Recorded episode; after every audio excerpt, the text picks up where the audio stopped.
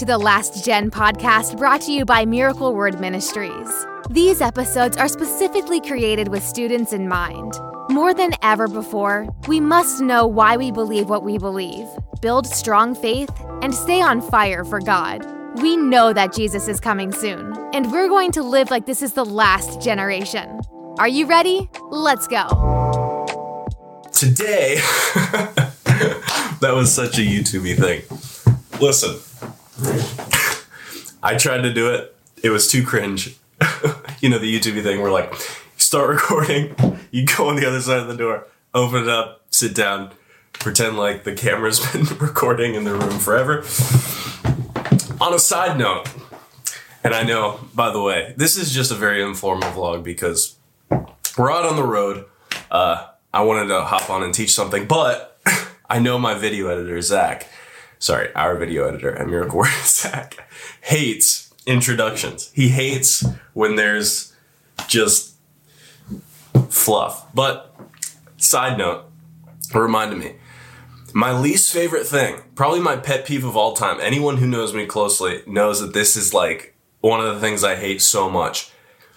I hate going out in public and seeing teenage girls take pictures.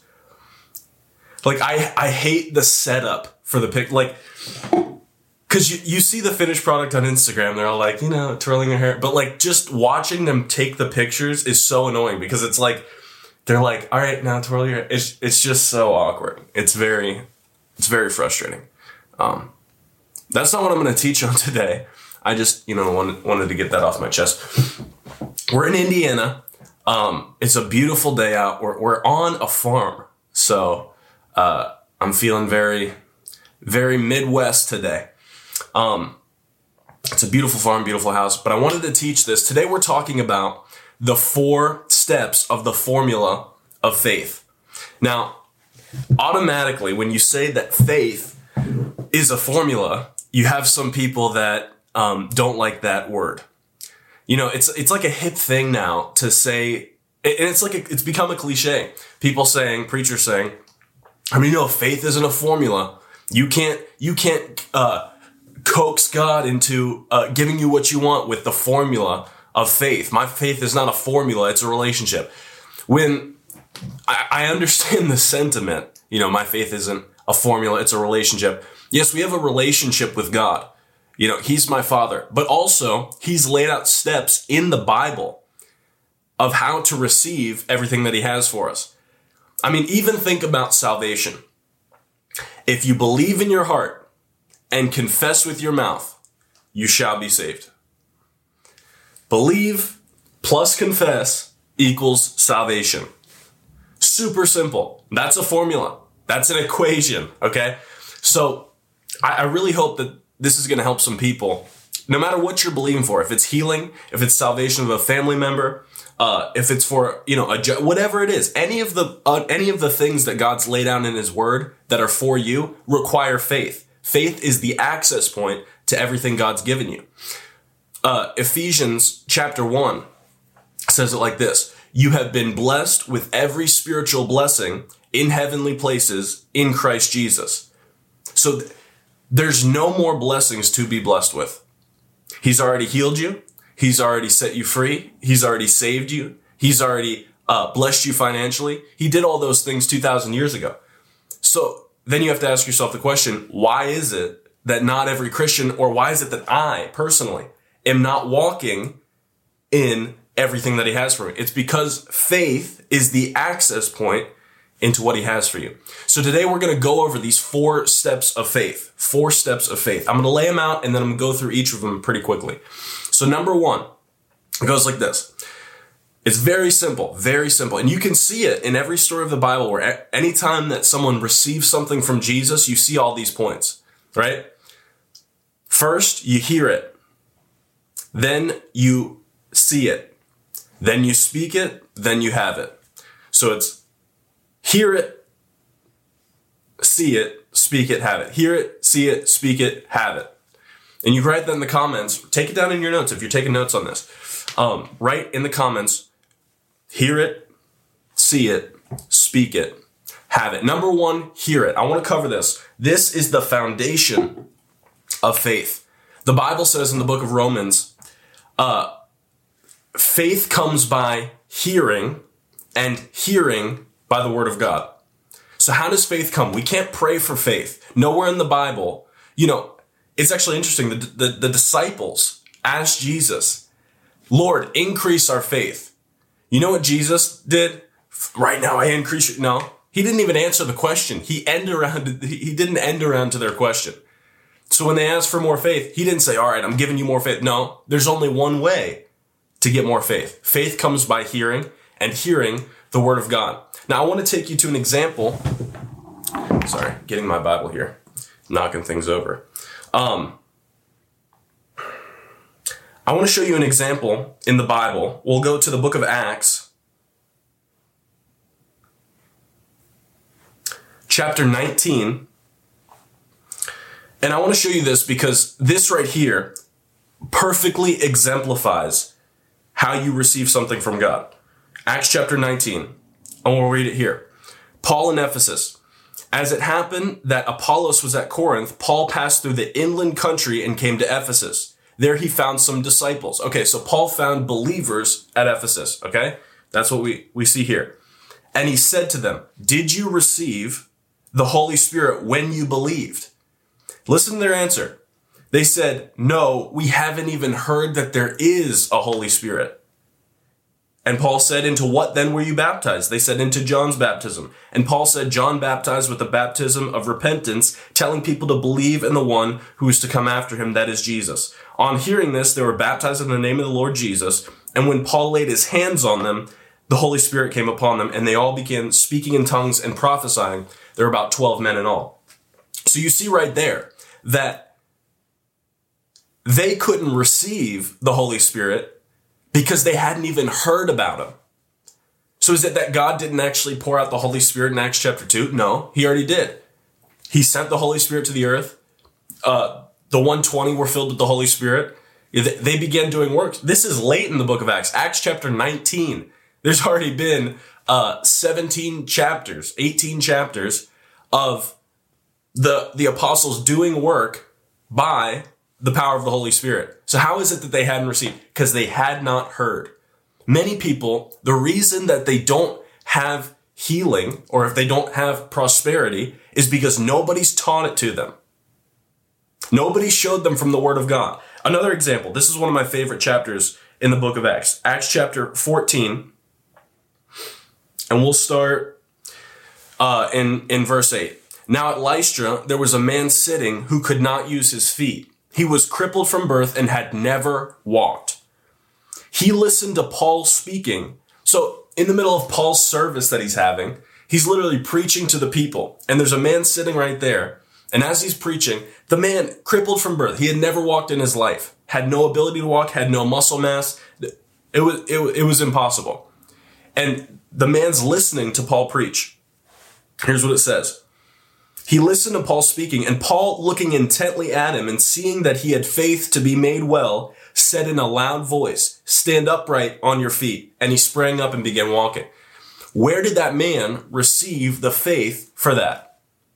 This was a village that had never heard of Jesus until Paul got there.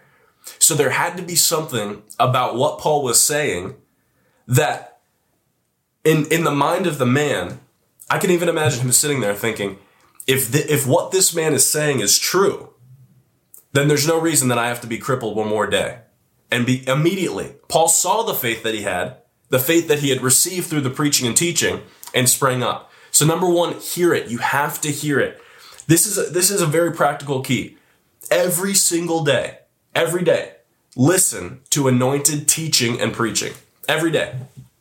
Don't don't go a day without ingesting the word of God. It builds your faith. So number one, hear it. Number two, see it. Let's go to Hebrews chapter 11. Everyone goes to this verse on faith because it's a, it's a fantastic definition of faith. Hebrews chapter 11 and verse 1. Now faith is, and by the way, this verse used to always confuse me. Always. I never understood it. I never really, like, even grammatically, I didn't understand how these any of this went together. Now, faith is the assurance of things hoped for, the conviction of things not yet seen. Let's go to the NLT real quick. Faith shows the reality of what we hope for. It's the evidence of things we cannot see. Here's it in the King James. Now, faith is the substance of things hoped for, the evidence of things not seen. So I, I, used to think like faith is the substance of things hoped for, the substance. And I never understood how that went together. But you have to understand that faith puts assurance or it puts a demand on what you hope for. You hear a lot of Christians say, or, or, I mean unbelievers too. You hear people say, "Well, I'm hoping this is going to happen. I, I I hope you do well. You know, I hope this works out. I hope. I hope." What does that really mean? Hoping. It, it's wishful thinking. It's basically like, well, if I had my way and I could control the universe, I, I'd have this happen. But how many know we can't control everything? Hoping is just wishful thinking. I want something to happen, right? So there's a difference between hope and faith. You can't hope for things. You've got to believe in faith for things. I uh, I've talked about it on the podcast a little bit, but uh, I I did a summer this past summer, so I guess a year ago, at this company that all of the people, like without fail, all of the people were what I would call uh, they were all hype beasts or they were all gym bros, if you know what that means. They were all like you know, they all had a vape in hand. They were all smashing a bang energy drink. It was like a college frat house every single day. We would go into team meetings.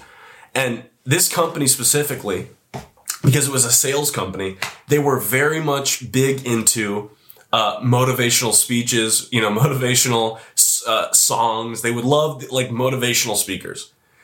And every day they would sit us down and at the meeting they would show a motivational speech and the whole time it, it irritated me at my core. Like I, I cannot stand, I cannot stand motivational speakers. I can't. It's so grating to me because if you think about what motivational speakers are, you know, a guy will come on. It's like, you know, if you put your best in, you're going to get your best out. And they would just start saying stuff like, your future's going to change. You know, your future's going to get better. You're going to have everything you want. You know, it's like the, the speaker starts saying things that really in my mind I was thinking, well, how did like these are unbelievers. How do they know what this man is saying is true? Your life's going to change dramatically. Why? Why? You see, so it's a it's a wishful thinking. It's it's hope without substance. There's there's no guarantee that what that man has said that my life's going to improve is true. No guarantee. It's just what he's saying. So it used to bother me because Without faith, hope is void. Without faith, your wishful thinking is void. There's no assurance. That's why the Bible says faith is the assurance of things hoped for. It's a sign, it's a it's a signature from the hand of God that the things that you hope for are coming to pass. That's powerful because the, though hope on its own can't do anything, you need to have hope. So what was it? It was number one, it was hear it. You got to hear uh, the message of faith. You got to hear what God has for you. Number one, hear. Number two, see it. You've got to see yourself healed. You've got to see yourself prosperous. You've got to see yourself free. You know, there's a story in the Bible, uh, Jesus healing blind Bartimaeus. And as Jesus is passing through, he's yelling, Son of David, Son of David, have mercy on me. Because why? Because he hears that Jesus of Nazareth is passing through. And so he then yells, Jesus, have mercy on me. Uh, Jesus, upon hearing him, tells him, Bring that man to me. So this is a blind man. I want you to think about this. Think about it in, like it was happening in front of you. You're in a busy town square. There's this crazy man, you think, yelling for Jesus. Jesus, have mercy on me. Son of David, have mercy on me. Everyone's telling him to shut up. Shh, shh. You're bothering the man of God. Jesus, bring him to me. He's a blind man, right? He's got a beggar's cloak. He has no money. He's blind. You, you've got to imagine he's being led led by the hand because he can't see, led by the hand of Jesus. Now, the question that Jesus asks is kind of funny. He then asks, What do you want me to do for you? Now, hold up. Does Jesus know that this man's blind? Yes. He is very, if you've ever seen a blind person walk, it's very clear that they're blind. They can't see, you know, they're, they're making their way. So why did Jesus ask that? It's because he had to locate that man's faith. He had to say, what, what is it that you are believing for? I can't, I can't force anything onto you. You've got to hope for it. You've got to see yourself healed. And so number one, hear it. Number two, see it. You, you've got to have hope. The moment that you stop believing for big things, your faith is dead in the water. It's crazy because you see people, the number one way to see if people are on fire or not, or they're just coasting through life. If they're not believe, you know, you can ask someone, "Hey, what, what's something big you're believing God for?" If they don't have an answer, then you can, you already know that their their relationship with God is stale. If they're, I don't know, I just because the moment you stop believing for something big, reaching for something that takes faith, your relationship with God. It's it's stale. It's your faith is dead in the water. You're not your your faith is being uh, neglected. All right, number three, four steps to the formula of faith. Number three, so it's uh, hear it, see it, speak it, speak it. It is so important. This is so important. We'll go to this verse of scripture. It's so important that you grab this. You could say like, you know, Alex, you, you talked about, you know, hearing it, seeing it, speaking it, having it. You've never talked about believing once. I'll show you why. Because in the Bible, we'll go to Mark 11, chapter 23. Mark 11, 23. Right here. Truly I say to you, he's saying to the disciples, whoever says to this mountain, be taken up and be thrown into the sea, and does not doubt in his heart, but believes what he says will come to pass, it will be done for him. Now, Kenneth Hagin, one of the greatest, I believe the greatest teacher on faith, said it like this. And he read out of the King James Bible, and there's nothing wrong uh, with reading out of the King James, but I want to show it to you in the King James. For verily I say unto you that whoever shall say to this mountain, be removed and be cast into the sea, and shall not doubt in his heart, but shall believe the things which he says shall come to pass, he shall have whatsoever he says. If you notice in that verse, you can count up the amount of times he says the word say and the amount of times he says the word believe. If you count it up, he says say three times and believe one time. So the Lord actually spoke to Kenneth Hagin and said, You're going to have to do three times the amount of teaching on the saying aspect of faith than you do the believing aspect of faith. Why? Because what you say will prove what you believe. What you say will prove what you believe. Out of the abundance of the heart, the mouth speaks. Whatever you believe will quickly come out in your voice, will come out in your language, will come out in your speech. So, how do we activate faith? It's confession. The power of life and death resides in the tongue. Those who love it will eat of its fruits. If you're believing for something, speak it out. Just like just like we do for salvation. If you believe in your heart and confess with your mouth, you will be saved. If you just believed in your heart and never confessed with your mouth, that's not how you get salvation. You have to confess that Jesus is Lord. In the same way, you have to confess what the Word of God says concerning your situation. I confess that I am healed. I confess that I am blessed.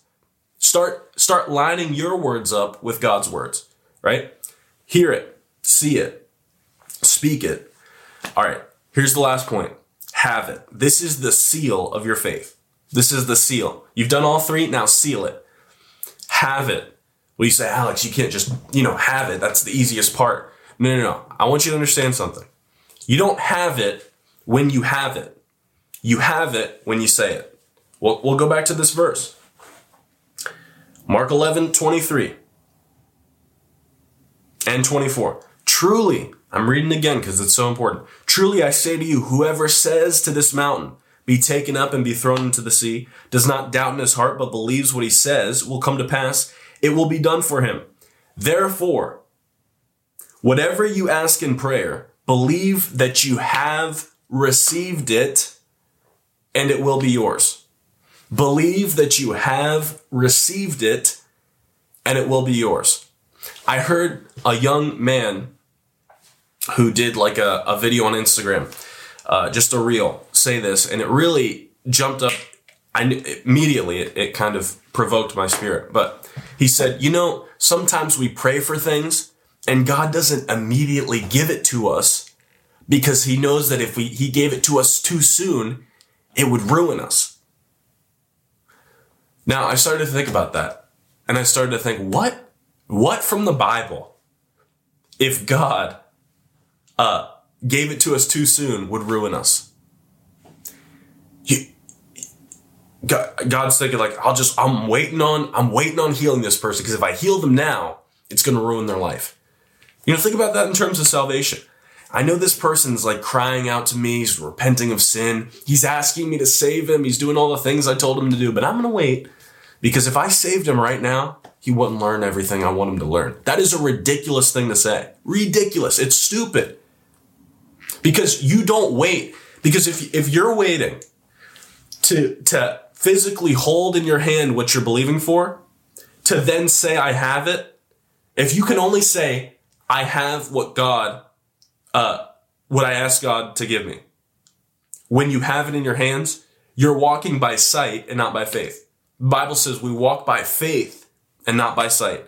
So the moment I ask for something, Father, in Jesus' name, I'm believing for, let's, let's just take it. I'm believing for a promotion at my job. I'm believing for it. Lord, you said that no good thing will you withhold from those that walk uprightly. Lord, I walk uprightly. Just start confessing the word and say, in Jesus' name, amen. I have that promotion. You see, I don't wait until the boss calls me into the office, says you have it, to then say I have it. No, I have it the moment I pray. I really hope this helped you. We'll go over it one more time. Formula of faith. Hear it, see it, speak it, have it, hear it. You've got to hear what God has for you. You've got to be taught and preached to whatever God has for you. Turn on anointed preaching and teaching every day. Listen to Pastor Ted. Listen to Evangelist uh, Ted and Carolyn. Turn on your favorite preacher. Turn on Brother Kenneth Hagin. Turn on someone who who preaches the word and, and builds faith in you. Number two, see it. You've got to see yourself in the position that God has for you. You've got to see yourself healed. You've got to hope for it. There's got to be a wanting to go forward. Number three, speak it. Don't stop saying what God said. Let your words line up with God's words. And number four, have it. The moment you pray, receive it. And there's no question about it afterwards. Don't then go back and say, you know, I, I don't know if I, I have it. You know, I just, I just need to, I, just, I don't know if God heard it. Let me pray one more time. No, the moment I pray, I have it. It's done. Right? I just wanted to I wanted to cover that because it's so important that we understand that. Because you have Christians then say, you know, like I, I asked God, I guess it just didn't happen. No, there's a way you approach God. God's laid out in his word how you approach him. Thanks so much for watching. I'll see you next week.